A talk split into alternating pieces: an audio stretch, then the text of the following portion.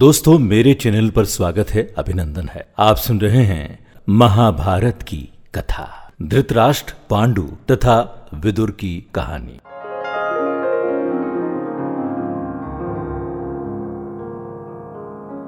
सत्यवती के चित्रागद और विचित्र वीर्य नामक दो पुत्र हुए। शांतनु का स्वर्गवास चित्रागद और विचित्र वीर्य के बाल्यकाल से ही हो गया था। इसलिए उनका पालन पोषण भीष्म ने किया। भीष्म ने चित्रागत के बड़े होने पर उन्हें राजगद्दी पर बिठा दिया। लेकिन कुछ ही काल में गंधर्वों से युद्ध करते हुए चित्रागत मारा गया। इस पर भीष्म ने उनके अनुज विचित्र वीर्य को राज्य सौंप दिया। अब भीष्म को विचित्र वीर्य के विवाह की चिंता हुई। उन्हीं दिनों काशीराज की तीन कन्याओं, अंबा अंबिका और अंबालिका का स्वयंवर होने वाला था। उनके स्वयंवर में जाकर अकेले ही भीष्म ने वहाँ आए समस्त राजाओं को परास्त कर दिया और तीनों कन्याओं का हरण करके हस्तिनापुर ले आए। बड़ी कन्या अंबा ने भीष्म को बताया कि वो अपना तन मन राजा शाल्व को अर्पित कर चुकी है।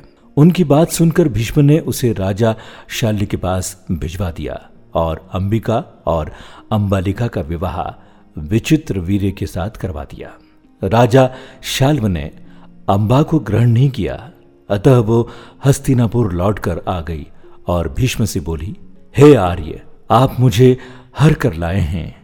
अतएव आप मुझसे विवाह करें। किंतु भीष्म ने अपनी प्रतिज्ञा के कारण उसके अनुरोध को स्वीकार नहीं किया। अंबा रुष्ट होकर परशुराम के पास गई और उनसे अपनी व्यथा सुनाकर सहायता मांगी।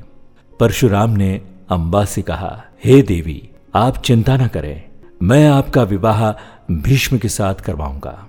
परशुराम ने भीष्म को बुलवा भेजा, किंतु भीष्म उनके पास नहीं गए। इस पर क्रोधित होकर परशुराम भीष्म के पास पहुँचे और दोनों वीरों में भयंकर युद्ध छिड़ गया। दोनों ही अभूतपूर्व योद्धा थे, इसलिए हार जीत का फैसला नहीं हो सका। आखिर देवताओं ने हस्तक्षेप करके इस युद्ध को बंद करवा दिया। अंबा निराश होकर वन में तपस्या करने चली गई।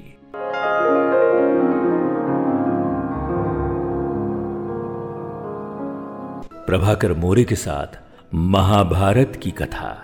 विचित्र वीर्य अपनी दोनों रानियों के साथ भोग विलास में रत हो गए। किंतु दोनों ही रानियों से उनकी कोई संतान नहीं हुई और वे क्षय रोग से पीड़ित होकर मृत्यु को प्राप्त हो गए।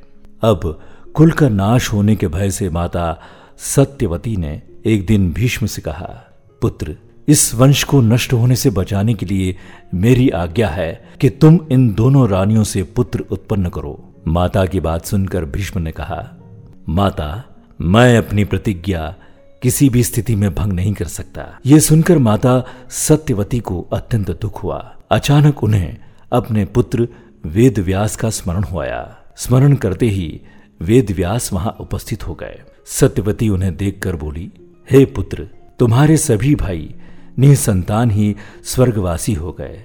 अतः मेरे वंश को नाश होने से बचाने के लिए मैं तुम्हें आज्ञा देती हूँ कि तुम उनकी पत्नियों से संतान उत्पन्न करो। वेद व्यास उनकी आज्ञा मानकर बोले, माता, आप उन दोनों रानियों से कह दीजिए कि वे एक वर्ष तक नियम व्रत का पालन करते रहे, तभी उनको गर्भ धारण होगा। एक वर्ष व्यतीत हो जाने पर वेद व्यास सबसे पहले बड़ी रानी अंबिका के पास गए। अंबिका ने उनके तेज से डरकर अपने नेत्र बंद कर लिए। वेद व्यास लौटकर माता से बोले, माता, अंबिका का बड़ा तेजस्वी पुत्र होगा, किंतु नेत्र बंद करने के दोष के कारण वो अंधा होगा। सत्यवती को यह सुनकर अत्यंत दुख हुआ और उन्होंने वेदव्यास को छोटी रानी अंबालिका के पास भेजा। अंबालिका वेदव्यास को देखकर भय से पीली पड़ गई। उसके कक्ष से लौटने पर वेदव्यास ने सत्यवती से कहा, माता, अंबालिका के गर्भ से पांडु रोग से ग्रसित पुत्र होगा। इससे माता सत्यवती को और भी दुख हुआ। और उन्होंने बड़ी रानी अंबालिका को पुनः वेदव्यास के पास जाने का आदेश दिया। इस बार बड़ी रानी ने स्वयं न जाकर अपनी दासी को वेद व्यास के पास भेज दिया। दासी ने आनंद पूर्वक वेद व्यास से भोग कराया। इस बार वेद व्यास ने माता सत्यवती के पास आकर कहा, माते, इस दासी के गर्भ से वेद वेदांत में पारंगत अत्यंत नीतिवान पुत्र उत्पन्न होगा। इतना कहकर वेदव्यास तपस्या करने चले गए। समय आने पर अंबिका के गर्भ से जन्मांध धृतराष्ट्र अंबालिका के गर्भ से पांडु रोग से ग्रसित पांडु तथा दासी के गर्भ से धर्मात्मा विदुर का जन्म हुआ। ये था भाग तीसरा। महाभारत की कथा, आरजे प्रभाकर मोरे के साथ। अगले अंक में आप सुनेंगे पांडु का राज्याभिषेक।